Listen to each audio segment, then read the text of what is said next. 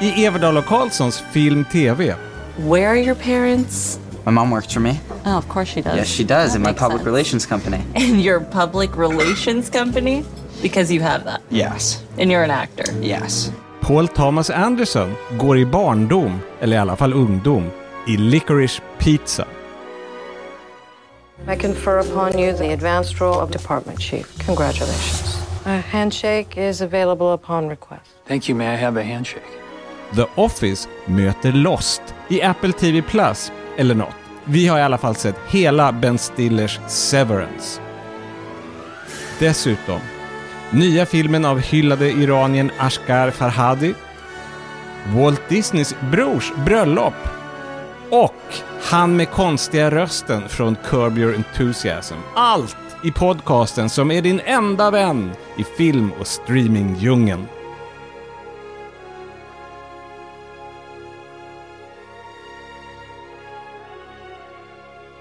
Hej, hallå! Här sitter vi tre en oförskämt solig vårdag, får man faktiskt lov att säga att det är, i Vasastan i Stockholm. Vi är ett köksbord. Jag, Göran Everdahl med CG Karlsson. Hej! Hej. Och Johan Andreasson. Tjenare. Tjena med oss.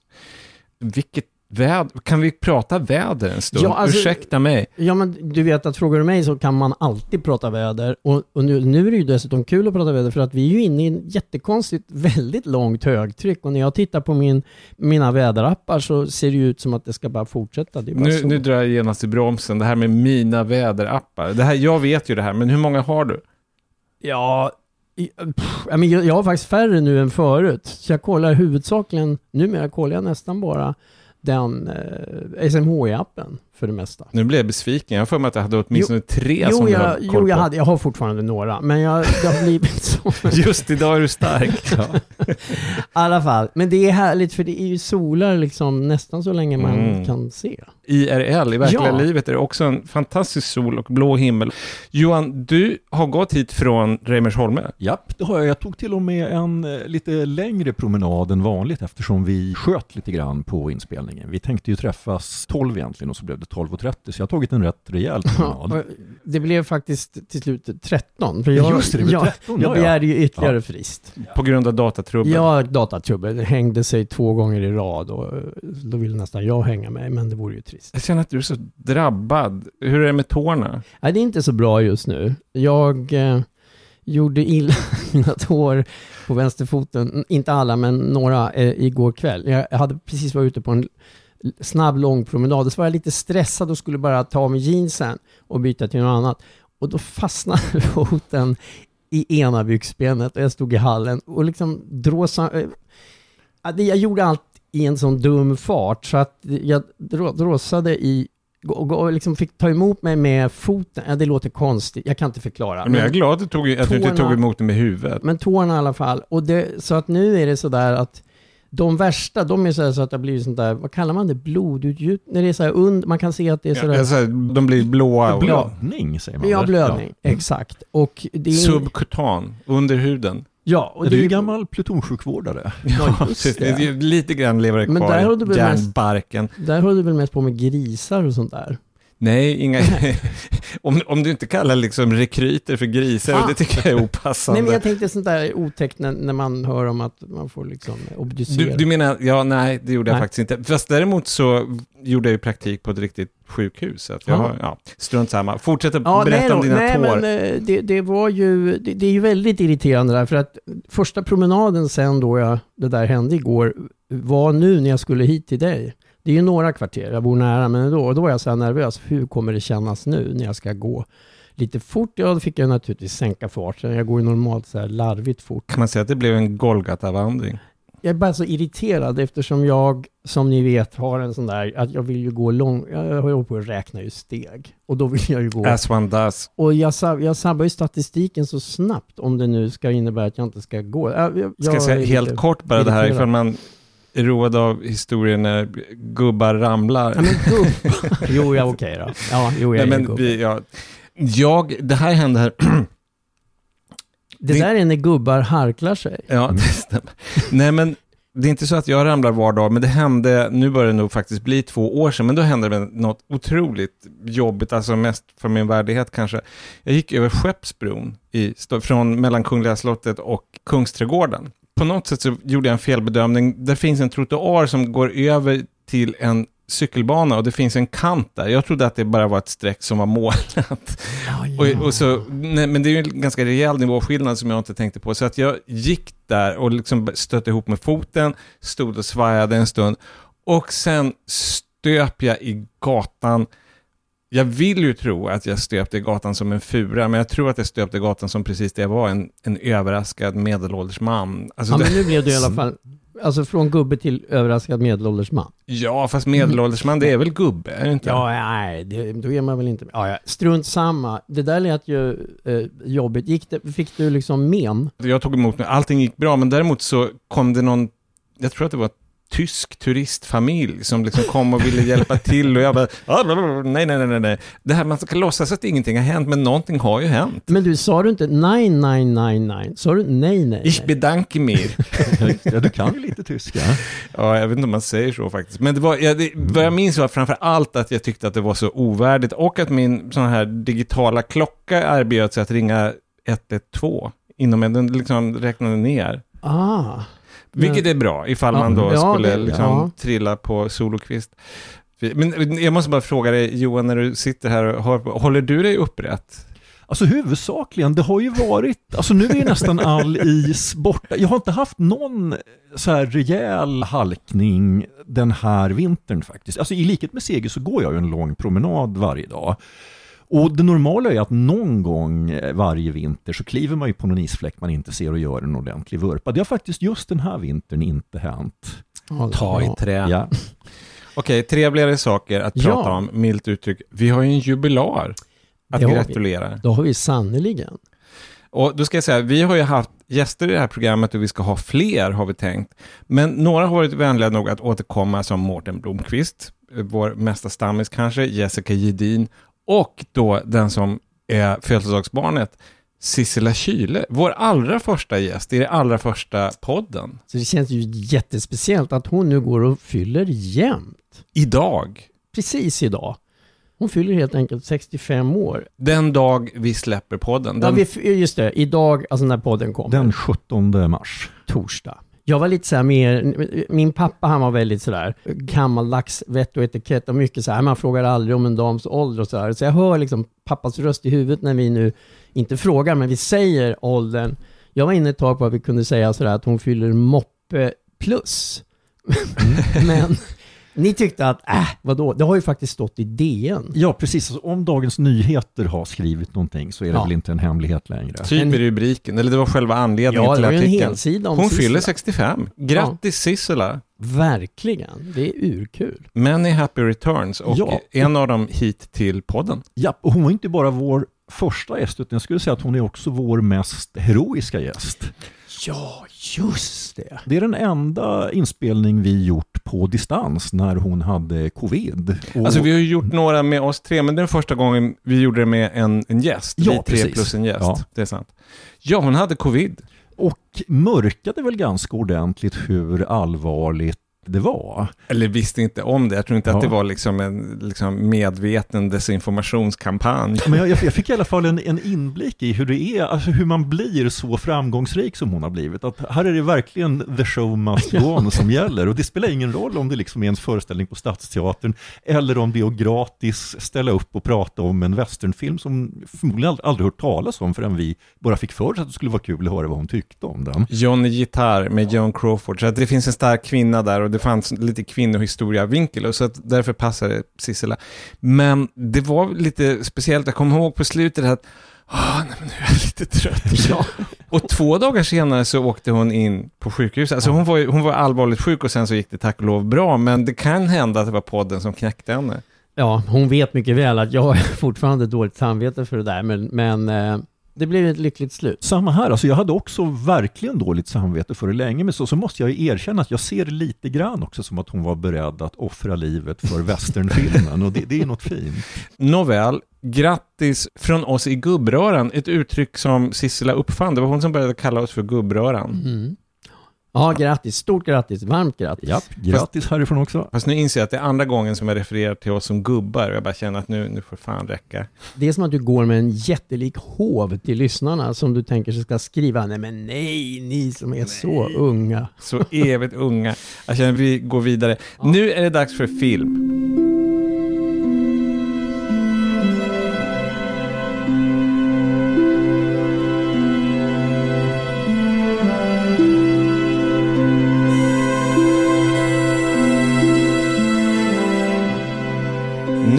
Stora grejer på gång därför att imorgon den 18 mars, om man lyssnar på det här när vi släpper podden, så är det premiär för Licorice Pizza och det är Paul Thomas Andersons nya film. Och då är det fest i Kapernaum för många. Alltså han är ju verkligen en älskad och aktad filmskapare. Sen så kan jag berätta att jag har haft ett lite stormigt förhållande med Paul Thomas Anderson, som han då är lyckligt omedveten om. men, men jag tyckte väldigt mycket om Boogie Nights, som var hans stora genombrott. Men samtidigt så har det alltid funnits någon känsla av att han är lite kall och lite fjärran. Jag gillade verkligen inte den här Punch Drunk Love med Adam Sandler som många var förtjust i. Sen så kom Phantom Thread och jag var bara tvungen att kapitulera, för den tyckte jag var fantastisk. Hur känner ni för PTA, som han kallas? Mitt förhållande är lite liknande ditt faktiskt. Jag är inte heller så... eh, Alltså det är flera stycken som jag inte... Alltså The Master är nog den jag tycker minst om. Och inte heller så förtjust Punch Drunk Love. There Will Be Blood, imponerande mer än bra tycker jag. Det är ju en som många verkligen älskar, Ja. There Will Be Blood. Ja, men däremot Boogie Nights tycker jag enormt mycket om. Phantom Thread gillade jag ju också. Ja. Den gav vi alla tre faktiskt. Den var vår första fem. gemensamma, för en av de få och den allra första gemensamma femman Japp. i poddens historia. Men sen var jag ganska förtjust också i en film som jag vet, som lite knepig film, som jag tror att du gillade Johan, eh, Inherent Vice. Ja, det stämmer. Ja, för den är ju väldigt flummig får man säga och Ja. ibland ganska svår att hänga med i. Men han har ju en... Alltid en bra början. Ja, men alltså hans styrka det är att han dels är han ju fantastisk på att jobba med skådespelare och han har ju också en otrolig känsla för miljöer. Inte minst miljöer i just Kalifornien. Ja, precis. som, Ja. som den här som vi ska prata om idag och som Inherent Vice och Boogie Nights och Ja, det är en bra övergång därför att Licorice Pizza då, ämnet för dagen, det är en hyllning, och han har alltså gjort ett antal sådana, precis som du sa Sege, till hemstaden Los Angeles, Mm. som han är uppvuxen i. Paul Och speciellt då San Fernando Valley. Det är en styrka hos honom, nu är det inte alltid så, det gäller inte alla hans filmer, men han återkommer hela tiden till San Fernando Valley.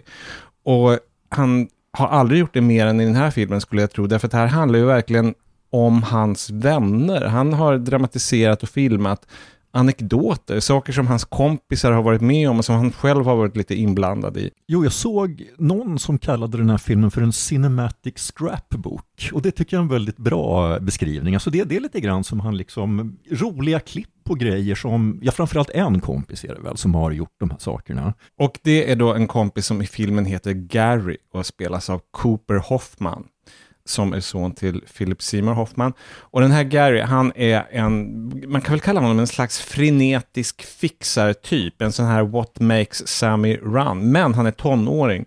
I början av filmen så är han barnskådis, men sen så, han kan liksom inte begränsa sig, han gör allt möjligt, han är bara en superentreprenör. Han säljer vattensängar vid ett tillfälle, han har flipperhall och det är allt han ska dra in stålar. Och så har vi då den andra delen av filmen som är Alana, som spelas av Alana Haim, som Gary förälskar sig i. Och det finns något väldigt charmigt med dem, därför att de har båda väldigt karisma, tycker jag, som man märker tidigt. Men ingen av dem är ju filmsnygg. De ser inte ut som filmstjärnor alls. Och båda gör sin första film också. Det blir en gripande kärlekssaga kan man väl säga utan att spoila någonting. Vi ska lyssna på en scen, det är deras första dejt, Garys och Alanas. Det man ska veta här det är att Gary är då betydligt yngre än hon och hon har svårt att ta honom på allvar fullt ut. What are your plans? I don't know. What's your future look like? I don't know. How do you like working at Tiny Toes? I hate working at Tiny Toes. You should start your own business. What business should I be in? I don't know. What do you like? I don't know. You're an actress. You should be an actress. So how'd you become such a hotshot actor? I'm a showman. It's my calling. I don't know how to do anything else. It's what I'm meant to do. I mean, ever since I was a kid, I've been a song and dance man. Come man. on. Ever since you were a kid. Song and dance man. Where are your parents? My mom works for me. Oh, of course she does. Yes, she does That in my public sense. relations company. In your public relations company? Because you have that. Yes. And you're an actor. Yes. And you're a secret agent too. Well, no, I'm not a secret agent. That's funny. Ja, så det här är en väldigt bra presentation av de här två personerna. Så Gary, han vet ju exakt vad han vill, medan Alana då, som är tio år äldre, fortfarande är rätt mycket på drift i tillvaron och inte riktigt vet vad hon ska göra av sitt liv. Man får också en väldigt bra känsla av deras charm på något sätt. Ja. Alltså det Ja. känns så naturligt allting. Och alltså att filmen har väldigt många sådana här bra dialogscener. Ja, alltså som är, som är liksom så roliga och charmiga Ja. just. Jag satt nu, satt bara och log när jag liksom igen hörde det här. Det, de är ju dessutom så, de har ju sån kemi så det bara stänker. Jag tänkte på det att till skillnad från Phantom Thread, som vi då alla tre älskar, så är den här väldigt oorganiserad, det är i alla fall skenbart. Alltså Phantom Thread, det var ju verkligen liksom ett ödesdrama och det ena ledde till det andra. Här är det ju liksom en, han trär barndomsanekdoter på ett snöre ungefär.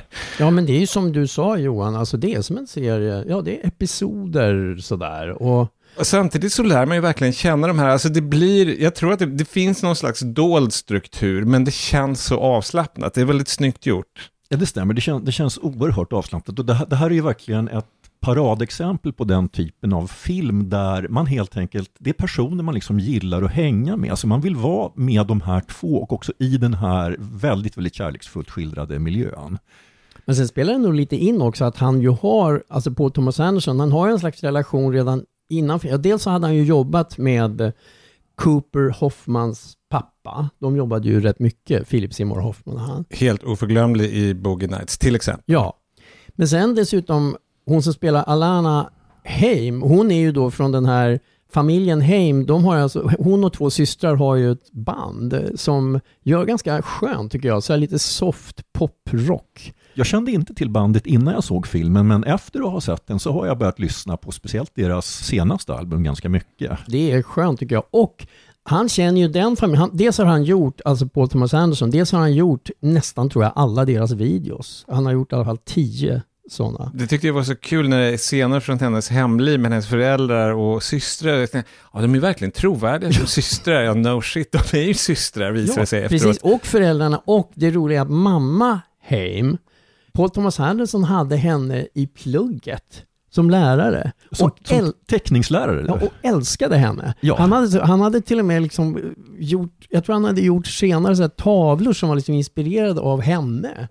Och sen så när han, det här visste han inte första gången han träffade Alana Hey, men då, då liksom fick han, jaha men gud, jo men ma- våra mamma lärare i den och den skolan, ja, men där gick ju jag. Och så, så att liksom allt det här tror jag tillsammans också, det här som man känner som vi har pratat om, att det finns någon så här, det är någonting med stämningen i den här filmen. Och det är Den är väldigt personlig och det, jag hade ju ingen aning om det här. Jag har ju läst på sen och förstått att allting är i princip hämtat ur verkligheten. Att, precis som du säger, att dels så känner han alla medverkande privat, men också att historien är sånt som hände honom och hans kompisar som barn. Men även om man inte vet det, så på något sätt känslomässigt så är det stämmer så totalt. Alltså det finns någonting så intimt i det här, alltså inklusive det här att det är ju liksom en slags lokal skildring, fast den här lokala platsen råkar då vara Hollywood och Los Angeles. Så att det är ju rätt mycket kändisar som medverkar. Man kan väl inte ens säga att, det, att de är fiktionaliserade. Det finns någon som kallas för Lucy Woodhouse, som är så väldigt uppenbart Lucille Ball. Och man kan identifiera filmen som Gary medverkar i. Eh, Och så vidare. Hon skildras inte helt smickrande för övrigt, men det är väldigt kul scen. Och sen den här Jack Holden, William Holden, som Ja.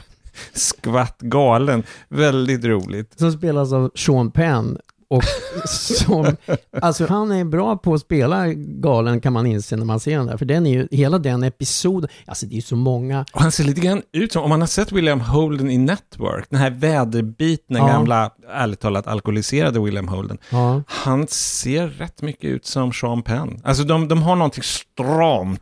Men sen finns ju den kanske galnaste episoden av alla, det är ju när John Peters, som, här har man använt hans riktiga namn. Han spelas av Bradley Cooper. Med hans tillstånd tydligen. Ja, och John Peters han var ju alltså ihop med Barbara Streisand. Han var frisör och så blev han ihop med Barbara Streisand. Och har tidigare fiktionaliserats på film i filmen Shampoo med Warren Beatty. Det var Just delvis han som var förebilden. Och sen, han la ju liksom eh, saxen och kammen på hyllan tror jag och blev ju filmproducent och sådär. Men som du sa, han har godkänt och då, då Vilket är lite fascinerande i sig, för han framstår som ett sånt extremt asshole. Alltså vi ska inte förstöra och berätta Nej, nej, för nej. mycket, men man kan säga att de ska, de ska montera en vattensäng hemma hos honom och han är väldigt så här hotfull om det är någonting som de råkar förstöra där hemma hos honom. Ja, då kommer han helt enkelt döda deras familjer. Men sen alltså när vi nämner de här väldigt kända personerna, för det är så att säga en sida av saken, men en annan sida av den här filmen som också är väldigt charmig, det är det att man får ju även se Hollywood så att säga från ett helt annat håll, alltså från liksom barnskådisar, från statisters, från liksom små entreprenörer. Den här känslan av att det verkligen är en industristad Ja, och de har, det är inte det att de gör, inte vet jag, kullager, utan de gör filmer. Ja, och precis. Och man är liksom på konstiga små mässor, alltså typ för tonåringar eller ja, typ för vattensängar eller hur går det till att starta en flipperhall? Alltså, och där är det- ju John C, det måste man säga i en Mm. parentes, att ja, det är John C. Reilly som man ser i två sekunder i Dracula-cap. Är det inte Just man, Hörman Manster tror jag att han är? Han är Herman Munster som var någon slags vampyr i en familjen Adams-liknande Ja, så där. B, och kanske inte någon slump att den har valt så att säga den billiga kopian av familjen Adams istället för familjen Adams. Ja, men det är sant att det finns hela tiden de här liksom, ja, men lite små, sunkiga sidorna av showbusiness. Ja, Jag kom på en grej som jag glömde säga bara, jag ska verkligen inte tjata mer om John Peters scener, för det är så mycket roliga detaljer där som verkligen är, det är spännande och kul. Men en grej bara, varför han, när han sa så här, ja men det är okej att ni använder mitt namn, men han hade ju ett krav, då måste de använda hans favoritraggningsreplik. Han Ja. var ju känd för att ha, ja, helt enkelt, en, en stor förförare på Ja. 70-talet.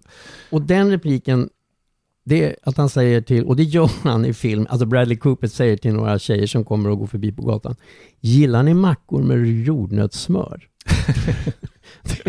och det hade krävde John Pitch, att det, det måste vara med, för att, och då är det okej om ni använder det. Vilken kvinna skulle inte falla för det, antar jag? Eller alltså många tydligen. gjorde det bevisligen. Ja, bevi- jag vet inte om bevisligen, det enda vi har är John Peters ord på det. Men okej. Ja, jag, jag tror John Peters på hans ord. När det gäller biroller och sånt där, ska jag bara nämna, det är inte riktigt, det är nästan inte ens roller, men jag gillar Gary då, som är den här fixartypen som startar firmor hela tiden och flipperhall och allt vad det är.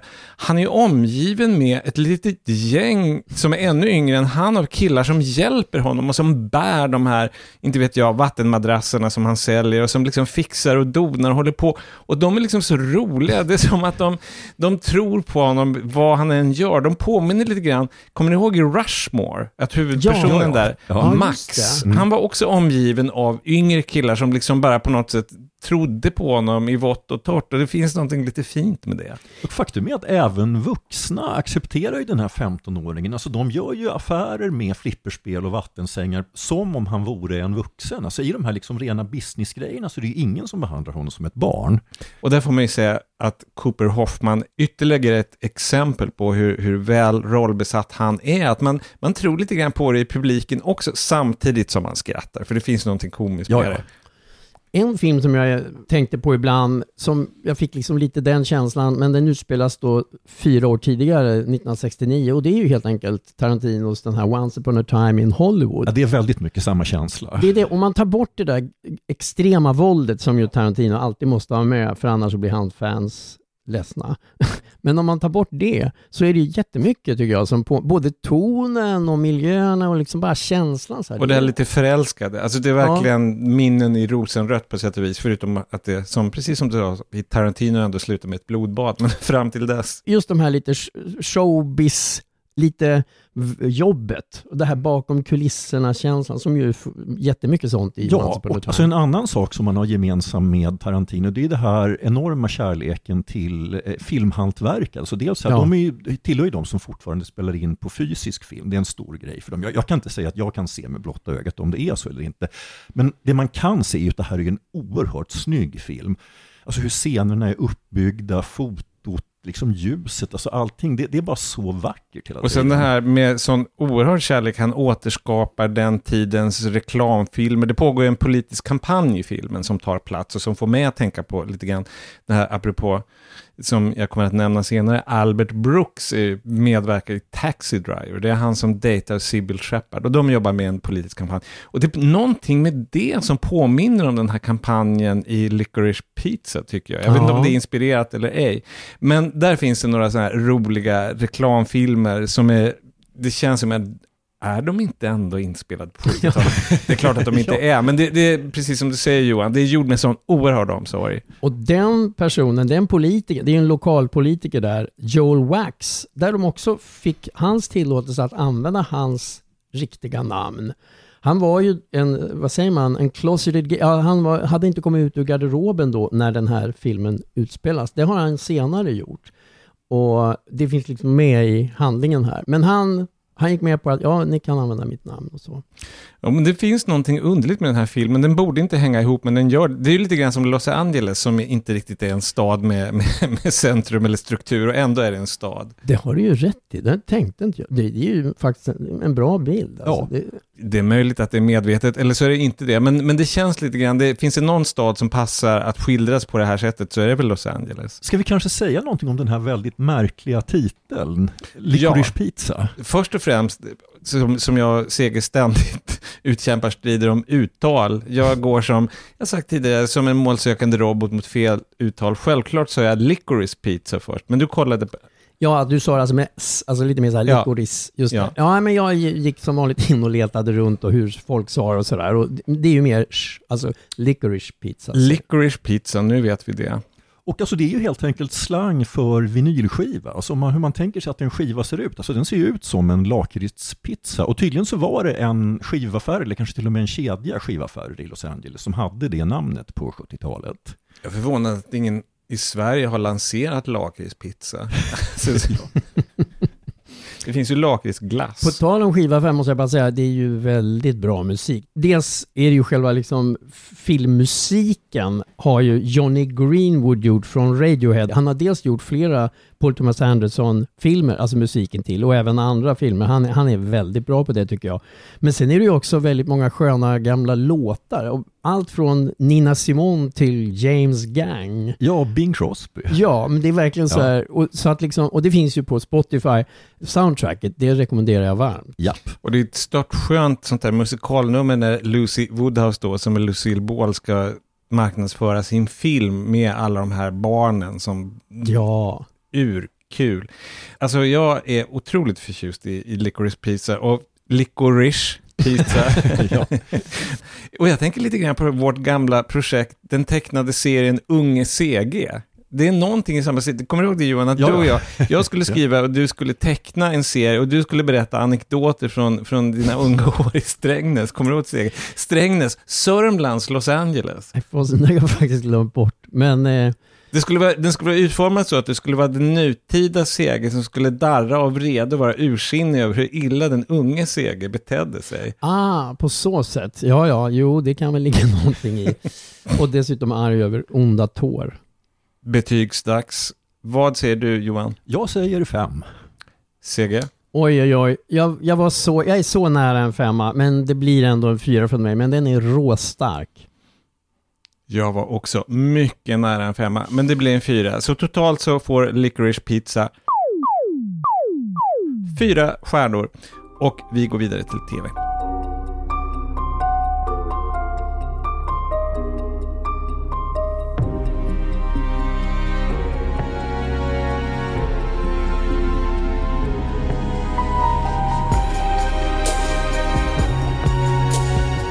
Då ska vi för ovanlighetens skull prata om en serie som pågår mitt i. För ofta är det ju så att vi pratar om en tv-serie innan den börjar, vi har sett den i förväg.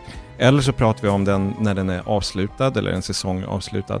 Men Severance har det då sänts fem avsnitt av. Det sjätte sänds imorgon fredag, ifall man lyssnar återigen på det här. Torsdagen, vi släpper det. Men vi har då sett alla nio i den här första säsongen. Så vi Ja, alltså jag har ju då bara sett sju, men jag är nära att ha sett hela. Men jag och Seger lovar att vi ska inte spoila någonting. Severance då om man tar börja med upphovsmannen, eller en av dem ska man säga, regissören till flera av avsnitten, det är då Ben Stiller.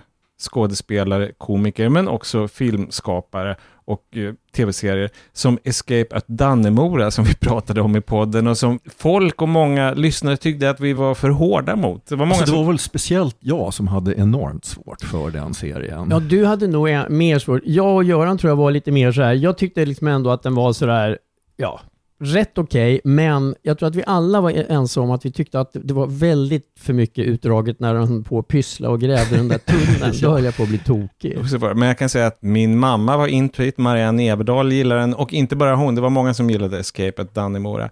Här kommer då som sagt Severance på Apple TV+. Huvudrollen spelas av Adam Scott. Det här är en halvdramatisk åtminstone roll. Det finns ju komiska inslag, men huvudsakligen en dramatisk roll. Men han är känd som komiker från till exempel Parks and Recreation.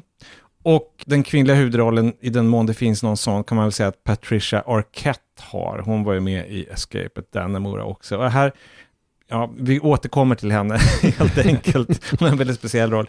Severance, det är en sorts science fiction-serie kan man säga. Inte helt lätt att genrebestämma. Det är en sån kombo av saker man känner igen, som ändå blir till någonting eget. Det är lite The Office, Mm. sån här jobbig arbetsplatskomedi.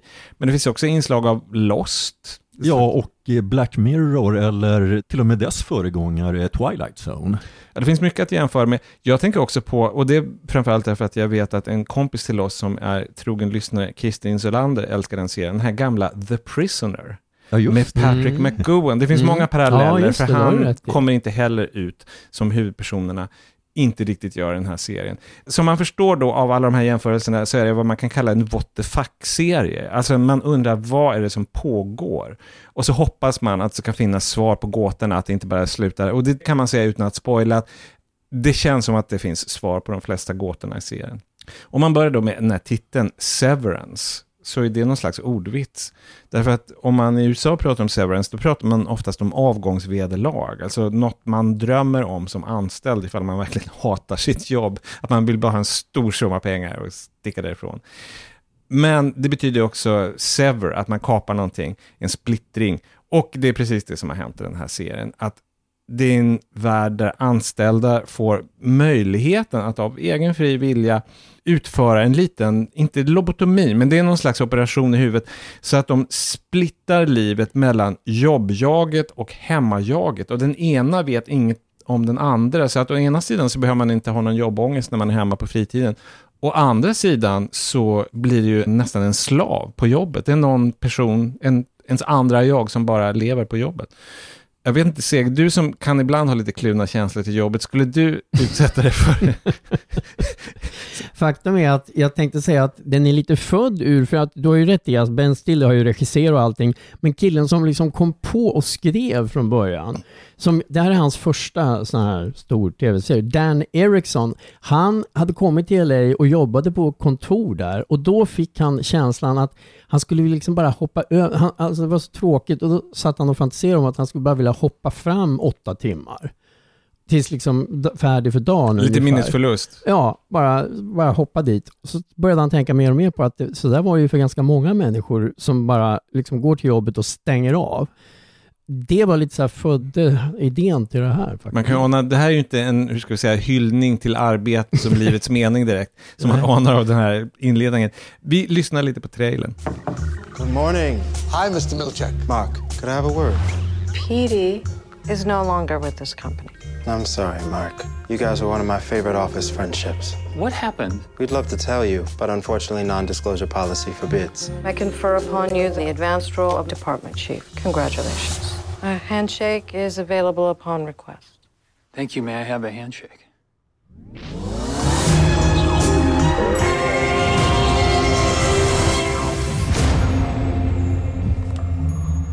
Do I know you?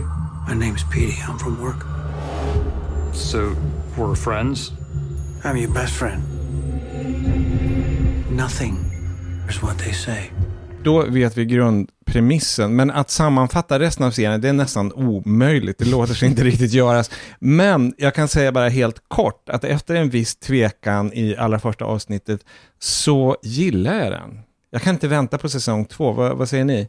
Nej, men jag, jag också gillade den ganska så snabbt och så. Och sen tycker jag ju liksom att den faktiskt blir mer och mer spännande. För att den är ganska länge sedan så här bara att ja, den är mycket så här man undrar och sådär. Och så är det mycket absurd, svart humor och allting sånt. Men sen blir det sådär lite mer och mer sådär lite spännande och lite Thriller. läskigt. Thrillers. Ja. Min första reaktion var att jag tyckte att det här var en väldigt bra idé. Alltså själva uppslaget är ju nästan genialt. Det är märkligt att ingen har kommit på det förut. Men min så att säga, första tanke var också att det här är ju egentligen, alltså science fiction är ju som jag läste det i alla fall, så här klassiskt liksom novellmedium, att det bygger på en idé och så gör man en kort, ganska koncentrerad historia om det. Och Twilight Zone. Ja, Twilight Zone eller Black Mirror. Så att min första tanke när jag såg piloten var att, men herregud, ska det bli nio, alltså hur ska de så att säga få ut nio avsnitt av det här? Det skulle räcka med 45 minuter. Du känner så här, är det någon som ska börja gräva en sån här Ja, tunnel? speciellt då när jag visste vilken serie de hade gjort tidigare så, så fick jag lite så här kalla kårar inför att hur fan ska jag ta mig igenom det här? Och jag tyckte att lite grann bekräftas det här i början och i mitten av serien, men sen så tycker jag att den verkligen eh, rycker upp sig. Det är ju någonting lite glest över den tycker jag ändå. De skulle verkligen ha klarat av det här på mycket, mycket färre avsnitt. Men samtidigt när man väl, alltså jag har inte tråkigt när jag tittar och det var det som jag så att säga var lite rädd för. Jag kan förstå vad du menar när du säger att det blir lite glest, att den är kanske utdragen på sina ställen. Sen så kan jag tycka att det finns någonting väldigt spännande hur de bygger upp den här världen. Det här företaget Lumen som det handlar om, som är de som genomför de här operationerna och har de här splittade arbetarna. Det är ju nästan som en egen religion och de har sin egen form, väldigt speciell arkitektur och det är otroligt genomtänkt gjort och det hade man inte riktigt kunnat göra ifall man hade gjort det mer nerbantat. Alltså, Nej, det stämmer. Alltså på det sättet så är det ju faktiskt lite grann klassisk sitcom. Att man lär känna miljön, man lär känna personerna och det vinner ju serien mycket på. Sen tycker jag, alltså det här är också en sån serie där avsnitten varierar i längd. Och jag trivs ju väldigt mycket bättre med de avsnitten som ligger runt 40 minuter än de som drar iväg uppåt en timme.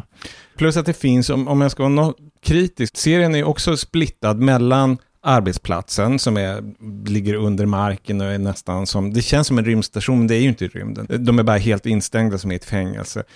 Och sen så finns det livet som de lever utanför jobbet, när de inte minns jobbet. Och de, är, i synnerhet i början, är lite svagare. Ja. Där huvudpersonen Mark då, som spelas av Adam Scott, han sörjer sin fru.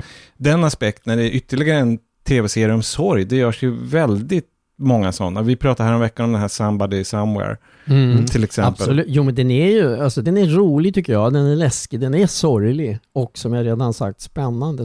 Ja, men den har många egenskaper. Och sen, alltså det här kan ju inte ha varit planerat i och med att manuset skrevs ju för rätt många år sedan och en tv-produktion tar lång tid. Men det var något jag såg någonstans också nu när jag liksom läste på att den har kallats för den första tv-serien om The Great Escape. Alltså det här att folk under covid-perioden när de fått jobba hemma plötsligt börjat fundera på, men ska jag verkligen gå tillbaka till jobbet? Alltså vad är det jag håller på med egentligen? Och där kan man ju också poängtera det ironiska att det är just Apple som producerar detta, som är Ja. ganska kända för, som tuff arbetsgivare. Och på tal om tuff arbetsgivare, det är dags att prata om Patricia Arquette tror jag. hon är inte riktigt arbetsgivare, men hon är chef, eller mellanchef på det här Lumen, så att hon är ju verkligen skräckinjagande. Jag undrar vad Ben Stiller egentligen har för bild av henne, därför att han lät ju henne vara fångvaktaren i Escape at Dannemora. Jag tycker att hon var den bästa med den tv-serien, men där var hon ju också en, en otroligt otäck person. Mm. Man kan inte uttrycka det på annat Nej. sätt. Och här är hon ju både den här mellanchefen och sen så är hon ju Adam Scott Mark som han heter, hans rollfigur. Mark Scout. Mark Scout, Det är okej. lite kul att han, för han är ju som en scout på jobbet tycker jag. Han är ju väldigt så här plikttrogen och så. Jo men hon eh, är ju hans granne när han är utis. För de pratar ju om utisar och in, alltså de, När man är på jobbet så är man innis, när man är hemma så är man en utis. Exakt. Och han vet ju inte alls, jag bara påminner igen nu om ni som inte har sett, alltså att han har ju ingen aning om att när han är på jobbet att den här jobbiga mellanchefen är hans grannkvinna. Så att säga på andra sidan. Det är ju däremot hon, alltså hon, till Ja. skillnad från de anställda, så säger hon samma person, men hon är så oerhört falsk. Så Ja. att det låter hon ju inte ana. Nästan, alltså jag har lite kluvna känslor inför Patricia Arquette ännu mer i Escape at Dannemora, men jag tycker det hänger med här. att Hon är ju en otroligt bra skådis, hon är liksom häftig att se. Men jag får ibland en känsla av att hon spelar mer för liksom olika sådana här juryer som delar ut priser än hon egentligen är en del av teamet som gör serien. Då är du mer analytiskt lagd än jag i det ögonblicket när du liksom betraktar henne, för jag, blir, jag sitter mest i soffan och blir rädd. Jag tycker att hon är skrämmande. Hon är liksom, jag känner mig som ett barn som ser häxan i Snövit eller någonting. It wasn't your fault, Harmony. If you want a hug, go to hell and find your mother. Jesus. Since Petey reintegrated, The board's never acknowledged reintegration. we have to get his chip. Hon är en läskig chef. Då anar jag att du nästan sådär var tvungen att nästan hålla för ögon och öron. För hon har ju en scen när hon verkligen råskäller på Ja, ja, ja. Mark. Där är det faktiskt, att där är hon riktigt jävla läskig alltså.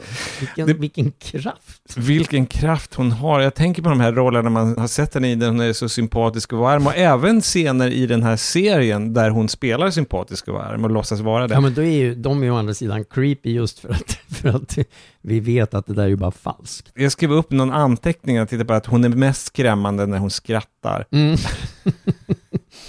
Får jag säga bara helt hastigt, det har ingenting med det här att göra, men apropå den här liksom kulturen som byggs upp kring det här företaget Lumen, som hon då är en väldigt stor del av, den här mellanchefen, hon är ju nästan religiös, eller hon har ett litet altare hemma Ja. till, till grundaren till företaget, så att det är en slags religion och det är liksom en amerikansk grej med den här flytande gränsen när det gäller till exempel Apple och McDonalds och Disney och scientologi, att det finns den här enorma eh, högaktningen som man känner för den som har grundat företaget som då har liksom bara galopperat iväg här. Och jag gillar det här lite kitschiga, de har någon slags propagandaavdelning som ska upprätthålla moralen hos de anställda, som gör så här nästan bibelmålningar, ibland symboliska, så här skolplanschaktiga, om grundarens liv och hans familj. jag skulle nästan kunna ha dem på väggen, jag är väldigt förtjust i dem. Och där måste vi ju nämna vem som jobbar på den avdelningen. Ja, Och det är ju alltså Christopher Walken. Och det var, alltså förr älskade man ju, i alla fall jag och väldigt många, Christopher Walken. Det var liksom alltid fest när han var med på film. Och sen så blev det lite att han gjorde sin grej i så många dåliga filmer så att jag ledsnade lite. Men här tycker jag att det här är härligt. Liksom Christopher Walken är verkligen tillbaka, tycker jag, i den här rollen. Och han har någon slags, eh, John Turturro gör också en roll som en kollega till den här huvudpersonen Mark.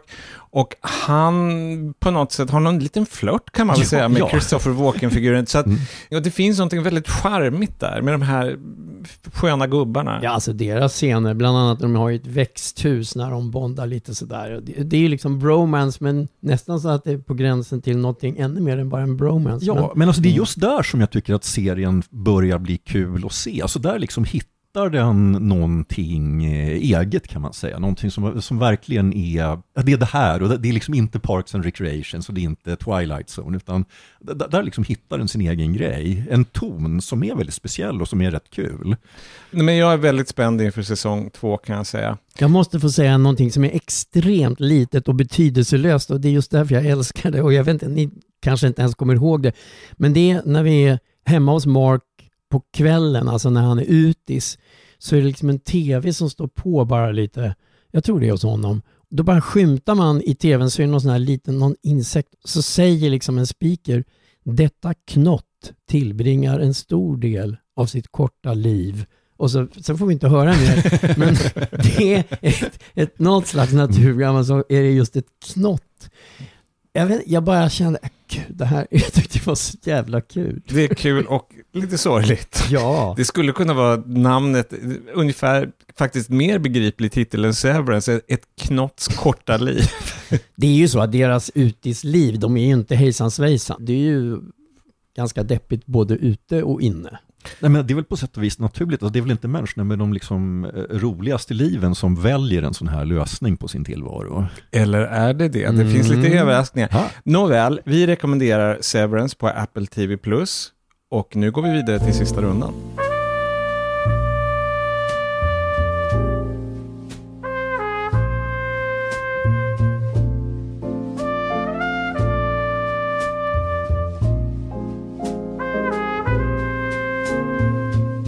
Nu är det alltså dags för sista rundan. Tre ytterligare tips innan vi bommar igen för dagen. Och den här gången så är det jag som börjar, och jag börjar med ett streamingtips, en dokumentär på HBO Max, som jag precis håller på att lära mig att det heter. Den har, det har hetat ett par månader vid det här laget. Det är en film som heter The Super Bob Einstein Movie. Och eh, vi har ju sett den tillsammans. Men jag, måste fråga, för det handlar alltså om en man som heter Bob Einstein, eller Bob Einstein, hur man uttalar det. Återigen, alltid ett problem för mig. Ett återkommande Du har alltid problem. kunnat gå in och kolla, du vet de där uttalssajterna. Men Men då hade ju livet förlorat sin spänning. precis, det är härlig, härlig spänning. Ja. Vad visste ni om honom, den här, denna Bob Einstein? Ja, Jag visste, jag visste bara att eh, jag hade se, sett honom i Curb Your Enthusiasm. Eller som du älskar att jag säger, Simma lugnt Larry. Jag älskar att säga det själv också. Jag, Ja. jag ser inga problem med Simma Lugnt Larry. Nej, jag måste ju faktiskt vara trogen för jag kör ju också med den principen att man säger, jag säger svenska titlar. Jag förstår inte varför jag sa att det var din grej. Ja, Johan? Exakt samma sak för mig. Jag känner igen honom från Simma Lugnt Larry och hade aldrig hört talas om honom i något annat sammanhang. Och i Simma Lugnt Larry, eller Curb som en del kallar den, lite slängigt, där spelade Bob Einstein Marty Funkhauser, som var en av många lättretade kompisar till, Ja. till Larry David. Men som- verkligen en av de roligaste figurerna bland många roliga. Väldigt kul och han, om man inte kommer ihåg hur han ser ut, så väldigt speciell, alltså lång som en basketspelare. Han var basketspelare som tonåring också i high school och väldigt så här lite skumt, stelt ansikte och en röst som liksom lät ja väldigt hes och inte liksom whisky-hes utan något annat. If Bob knew a documentary was being made about him, he would act like he didn't like it and he would love every minute of it. I think you get a kick out of the fact that I have to sit here and do this, knowing that I really don't want to. I think he would love it, and I think he would want to be in it mostly by himself. Did you stick a gerbil up your ass? Who told you that? It's not important. No, of course I didn't stick a Don't gerbil up my so ass. upset. Och jag hade, precis som ni, när jag såg serien, ingen aning om varifrån han kom, men det får man sannoliken veta med besked i den här dokumentären. Han kommer från en sån lång sån här showbiz-historia i Los Angeles, apropå Licorice Pizza. Hans pappa var radiokomiker, känd på sin tid. Mamman var operasångerska. Och en av hans bröder är Albert Brooks, känd från bland annat Taxi Driver som vi nämnde, men också komiker, filmskapare och han medverkade i Broadcast News. Det är det är där han svettas. Jag tänkte precis säga, visst är det han som svettas så mycket? Just Ja, det. den berömda scenen. Och det tycker jag är så kul att det är någonting som det inte görs någon grej av i dokumentären, men man förstår varför han bytte sitt namn. Att han inte liksom lanserat sig själv som Albert Einstein. Nej, Det är ett namn med ja, lite för mycket klang. Så att Albert Brooks fick det bli. Men hans bror då, Bob Einstein, han har en lång komikerkarriär. Han började som författare tillsammans med Steve Martin på 1960-talet, skrev sketcher till Sonny and Cher och sådana där variety shows. Och sen så, han hittade på sin egen figur, karaktär som han säger numera, Super Dave Osborne, som var någon slags parodi på Evil Knievel, den här kända stuntmannen. Så bara, vi skrattar nu därför att vi har ju sett de här Ja, sketcherna. ja, ja. De är så roliga. Tyvärr väldigt svåra att återge ljudmässigt, alltså de är väldigt visuella. Ja, Det är ju ren eh, fysisk humor. Ja, slapstick. Mm. Och jag gillar den här filmen därför att dels så lär jag mig någonting helt okänt om Hollywood och komedihistoria som jag verkligen inte kände till. Och så är det det här sköna oavbrutna schmusandet i intervjuerna. Det är Steve Martin och Larry David förstås och det är David Letterman är med och Sarah Silverman och det finns en väldig värme, alltså de skrattar så mycket när de pratar Mm. om honom. Man förstår att de verkligen tyckte om honom. Och samtidigt så anar man då lite mörkare sidor. Det han och brorsan Albert hade det nog inte alltid så lätt. Och men de skyndar förbi, han var ju väldigt krävande chef och svår att jobba för och sånt där. Men det får man liksom ta. I övervägande så är det en varm film. Och är man det minsta intresserad av komiker och talkshows och sånt där som vi är intresserade av så ska man kolla in den. Och för mig så var det bara som Mogadon i ett jobbigt nyhetsflöde. Jag behövde den här filmen just nu. Det var precis så för mig att jag skrev ett sms dagen efter till dig just att åh vad bra att du propsar på det här. För att jag hade haft så väldigt intensiva upplevelser med, ja det som vi har inte pratat om det idag, men ni vet mycket väl om jag säger allt det här hemska som, som händer just nu. Och jag hade lyssnat på så mycket så här Ukraina, podcasts och grejer, så jag var liksom sådär, åh, och sen så liksom den här, det var som en liten frist med Mm. showbiz-romantik och det var En verkligen... liten såpbubbla Ja. i tillvaron. Mm. Så att den heter alltså The Super Bob Einstein Movie, eller Einstein, om man är på det humöret, på HBO Max. Och nu är det CGs tur. Och då ska vi till Iran och filmen A Hero och den har biopremiär nästa fredag den 25 mars. Om man nu lyssnar som du alltid säger Göran, vad säger du nu igen? Om man lyssnar på det här. Samtidigt när det släpps, jag måste nästan Ja. sluta säga det för det blir så tjatigt. Nej då, nej men i alla fall. Men den här är alltså biopremiär då nästa fredag. Det är Ashkar Farhadi som har gjort den och ni som har lyssnat på podden, ni vet, eller kanske minns, att jag ju älskar hans film Nader och Simin, En separation. Och vi Och ska- är ganska, ska man jag ska inte säga direkt aggressiv, men lite skeptisk när det visar sig att inte att jag eller Johan ogillar den på minsta sätt, men att vi inte gillar den på rätt sätt, eller rättare sagt lika mycket som du. Ja, men vi, vi låter bli... Jag vill bara säga för mig så här, kort. Jag ska Ja. inte säga vad... Jag bara kan säga att för Mm. mig är det fortfarande, det är en av 2000-talets absolut bästa filmer. Jag tycker den är ett mästerverk. Nåväl. Jag tycker också om The Salesman och det förflutna ganska mycket så här. Men nu då, så handlar det här om Rahim. Han sitter i fängelse för en skuld till sin svåger som han inte kunnat betala tillbaka. Nu har han två dagars permission. Och då söker han upp svågern med en vädjan om att svåger ska dra tillbaka en här anmälan så att han ska liksom och slippa sitta i fängelse. Och så har han ett förslag på hur han ska kunna betala en del av summan och sådär. Och det här är liksom början då på en serie turer där Rahim, han lyckas hamna i en allt mer komplicerad nät av händelser som gör honom mer och mer desperat och som gör, ger mig mer och mer magont för att jag känner att åh, du, han gör det inte lättare för sig.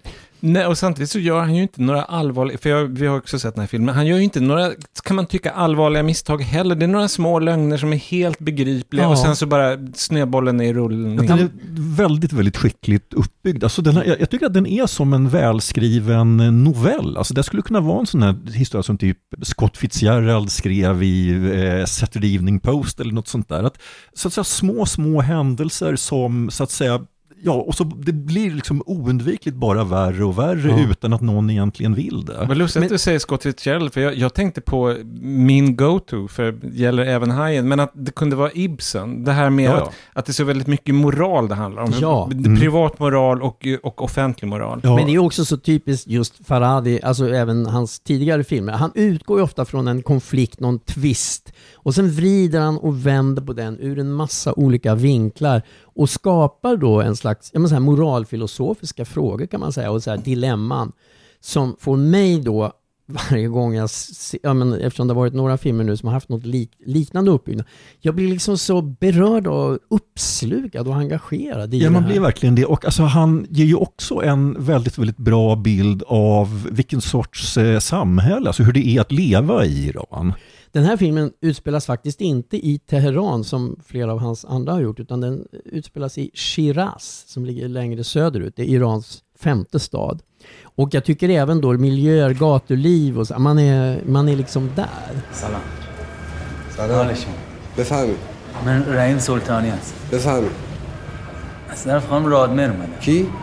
از خیری مهرخویام اه، اومدم خدمت های جوانمردی کارگزینی ها هم که تلویزیونم نشونت داد؟ خواهش میکنم گفتن ساعت 11 اینجا میشه بله Ja, man är väldigt, väldigt närvarande. Alltså jag ska jag säga då som har varit lite sådär halvskeptisk till hans tidigare filmer, att i mina ögon är det här, det, det är den klart bästa filmen jag sett av honom. Det tror jag inte att du håller med mig om. Nej, jag tror att, alltså det, nej, absolut. Jag tycker den här är jättebra, men Nader och Simin, den tycker jag fortfarande, det är mästerverket. Men en grej som jag- Nader och Simin. Nej, men jag tyckte också den var bra. En grej som jag faktiskt, jag läste, eller jag lyssnade på en intervju med honom, jag kan bara säga en grej, så det var kul. Då berättade han att han var så helt jättepaff att Nader och Simin blev en internationell hit. Han hade gjort en film innan som hade blivit det. Men han inte ens hade gjort, han hade inte ens textat den eller någonting. Han var liksom helt, den här kommer inte några utanför Iran förstå. Och sen så, så fick han propåer från filmfestivaler och ville att han skulle texta den. Så, då, ja, så gick det ju som det gick. Fast det där är nästan en så här återkommande grej, att ju mer inte privat, men alltså ju mer specifik man är Ja. kulturellt, desto mer universell blir man. Det gäller så mycket just det här att, att Ingmar Bergman, som man kan tycka är så supersvensk och eh, protestantisk och har den här publiken över hela världen. Ja, men precis. Jag ska bara säga en grej, för sen ska jag sluta. Men skådespeleriet tycker jag nämligen är så fantastiskt. Och det visar sig att de repeterade i tio månader, alltså. Wow. Men jag tycker också att det är oerhört, eh, vad ska jag säga, ja men det är så naturligt och så, så trovärdigt. Och inte minst barnen tycker jag är så Ja, de är fantastiskt bra. jättefina. Och han, vad heter huvudpersonen igen? Rahim. Rahim. Alltså han är så jättespeciell. Han har en speciellt kutigt sätt Ja. att gå. Mm. Han är lite stukad Ja. och han, han ler lite för mycket. Men det är synd om honom. Ja. Han verkar vara en sympatisk person, men, men det, det känns som att han är en olycksfågel. Ja men verkligen, ja, det där leendet är så speciellt. Jag skulle nästan kunna göra en podd bara om hans leende. Nej, men, eftersom vi numera sätter betyg på våra tips så blir mitt betyg till A Hero en fyra. En solklar fyra. En fyra till A Hero, biofilm, som fick ett betyg. Till skillnad från ditt tips, som då inte är en biofilm, Johan. Nej, det är en dokumentärserie på tv på Amazon Prime, inte på Disney Plus som man skulle kunna tro. För det är en dokumentär i två delar om Walt Disney. Det är två avsnitt på ungefär två timmar var, så man får fyra timmar Disney. Och vi var ju inne på Disney lite grann när vi pratade om den här förgudningen av företagsgrundare i eh, USA. Och den, den sidan av Disney kommer man ju naturligtvis eh, in på även här. Och alltså med Disney så är det ju så att han har ju fått lite så här märkliga skildringar genom åren. Att för länge, länge sedan så var det en filmkritiker som hette Richard Schickel som skrev, det var väl den första, det var den första boken om Disney som jag läste i alla fall, som hette The Disney Version, som var väldigt, väldigt kritisk. Och sen så liksom kontrade studion med att ge ut en eller kanske ett par till och med så här auktoriserade biografier som var liksom oerhört hyllande och ingenting kontroversiellt var med. Och sen för, vad är det, kanske tio år sedan någonting, så kom det liksom två mer liksom vanliga balanserade biografier, men med mycket samarbete från studion. Den ena av en författare som heter Neil Gabler och han är väldigt, väldigt mycket mer i den här dokumentären, så att man förstår att det är på något sätt hans samarbete med studion som liksom har resulterat i den här lite grann, även som hans biografi. Jag har sett den här också. Jag, jag såg den när den gick på amerikanska PBS och man, man kunde hitta den på nätet. Alltså deras, om inte SVT, men deras liksom... Mm. Lite, Ja, eller P1 nästan. Ja, deras P1 kan man säga. Ja. Men det speciella med den här då, och som, där man märker att den inte är producerad av Disney, det är att den- har en lite mer neutral ton och den är ju en serie som heter American Experience. Och det är liksom stora män och kvinnor ur USAs historia som porträtteras på ett väldigt speciellt sätt. Alltså det finns något monumentalt och grundligt Ja, ja, verkligen. Att man så att säga bemödar sig verkligen om att ge en allsidig och så rättvis bild som det går. Var sa du att den gick nu igen? Den finns på Amazon Prime. Mm. Och då kan jag ju säga att som svensk tittare så är ju den det första avsnittet klart intressantare än det andra. Därför att det första avsnittet det handlar ju om just hur han grundar Disney-studion. Alltså det handlar om filmerna, den här liksom fantastiska utvecklingen. Alltså Disney uppfann ju inte den tecknade filmen, men det är nästan som om han kunde ha gjort det. Alltså han kom ju till en konstart som var liksom totalt i sin vagga och enormt primitiv och utvecklade den på ja, tio år ungefär till något verkligen helt fantastiskt. På ett alltså. otroligt aggressivt och liksom framåtsträvande sätt. Ja, alltså. verkligen. Every time Walt walked down a hallway, he would give a loud cough. It was a warning sign so we would know that the boss was in the area. In Bambi, there's a line when man is in the forest, there was danger, you have to be worried. We'd hear Walt coughing coming down the hall. One of the guys would say, Man is in the forest, and we'd all get ready for Walt. He walked through the door and, you know, pins would drop. You couldn't hear anything. His personal power walked right with him. And there was no joking around. He would sit down, he'd say, Okay, guys, what you got? And I would say, I got a great idea. And what we'll say, We'll tell you if you have a great idea. You have an idea. Alltså alla har naturligtvis liksom sitt, de måste säga, men vad var Disney för person egentligen? Och den som jag tycker formulerar det bäst, det är faktiskt den här gamle kritikern Schickel. Att han säger att Disney var en person, alltså hans grej var att han var besatt av att han ville bli känd, han ville bli berömd. Det spelade ingen jättestor roll för honom förmodligen vad det handlade om. Det, nu råkade det bli tecknad film därför att Disney var en rätt duktig tecknare.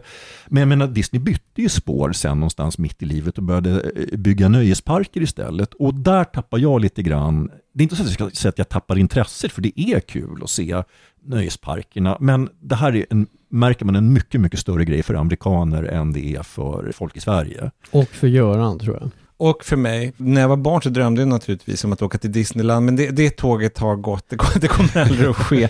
Men jag håller med, jag såg den, jag tyckte den första halvan lysande, i syn, även om man är intresserad av animation sen tidigare och har sett väldigt mycket, så har de liksom väldigt mycket som känns unikt, alltså filmsnuttar som man inte har sett av de här väldigt tidiga. Ja, Disney- verkligen. Alltså, de, de har ju varit oerhört grundliga med just att hitta arkivmaterial. Man, man får ju se så att säga, smalfilm från Walt Disneys bror, Roy Disneys bröllop till exempel.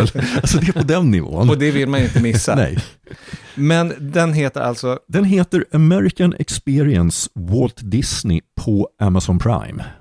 Och då var vi klara för den här gången. Niklas Runsten redigerade som vanligt. Och en liten uppmaning snedstreck bön. Rekommendera oss hejdlöst för släkt och vänner och på nätet om ni vill. Om ni gillar oss. Vi behöver lyssnare. Så då säger vi hej då. Hej då. Hej då. Och nu blir det snyggt med Sigge Karlsson. Men jag ska börja med något osnyggt, nämligen att vi uttalade gruppen Haim fel. Vi pratar om dem i samband med Licorice Pizza. Och de heter ju Haim, det är hebreiska, och inte Heim som vi sa. Men nu blir det vanliga snyggt med mig. Och det handlar om en böjd mörkblå dekorrand. Och den sitter i tåpartiet på ett par slitna vita sneakers som den tonåriga huvudpersonen Gary bär i just dagens recensionsfilm Licorice Pizza. Och den här sneakermodellen det är Converse Jack Purcell i vit canvas. Och jag såg den första gången på en bild i, jag tror det var Rolling Stone för kanske 30-40 år sedan. Jag har för mig att det var någon skådis eller musiker som hade skorna på sig. Jag föll direkt. Och det var just för den där böjda och ganska korta mörka randen i tån. Jag kan inte riktigt förklara varför, men jag tyckte att den gjorde den här modellen betydligt coolare än den mycket vanligare supersäljaren Converse Chuck Taylor All Star. Den med de långa röda och blå ränderna runt hela skon. Den alla tänker på om man säger Converse. Den här kanadensaren Jack Purcell, han blev världsbäst i badminton 1933 och sen förlorade han inte en enda match tills han la av 1945. Och den här skon den lanserade han 1935. Då var det ett kanadensiskt företag som gjorde den men Converse köpte rättigheterna på 70-talet. Och den där böjda randen i tån, den är tänkt att likna ett leende. För Jack Purcell han kallades nämligen The Smiler för att han ofta log under sina matcher. Jag hade förr svårt att hitta Jack Purcell Snickers i Sverige. Men vid ett tillfälle råkade jag se ett par på en valarbetare när jag skulle lämna min röst i riksdagsvalet. Och han berättade var han hade köpt dem. Och det är för övrigt inte bara jag och svenska valarbetare som gillar Jack Purcell sneakers. Genom åren har de synts på allt från Steve McQueen och James Dean till George Harrison och Elvis Presley. Kurt Cobain gillar dem också, men han föredrog den svarta modellen. Och det var snyggt med Sigge Karlsson. If you want a hug, go to hell and find your mother.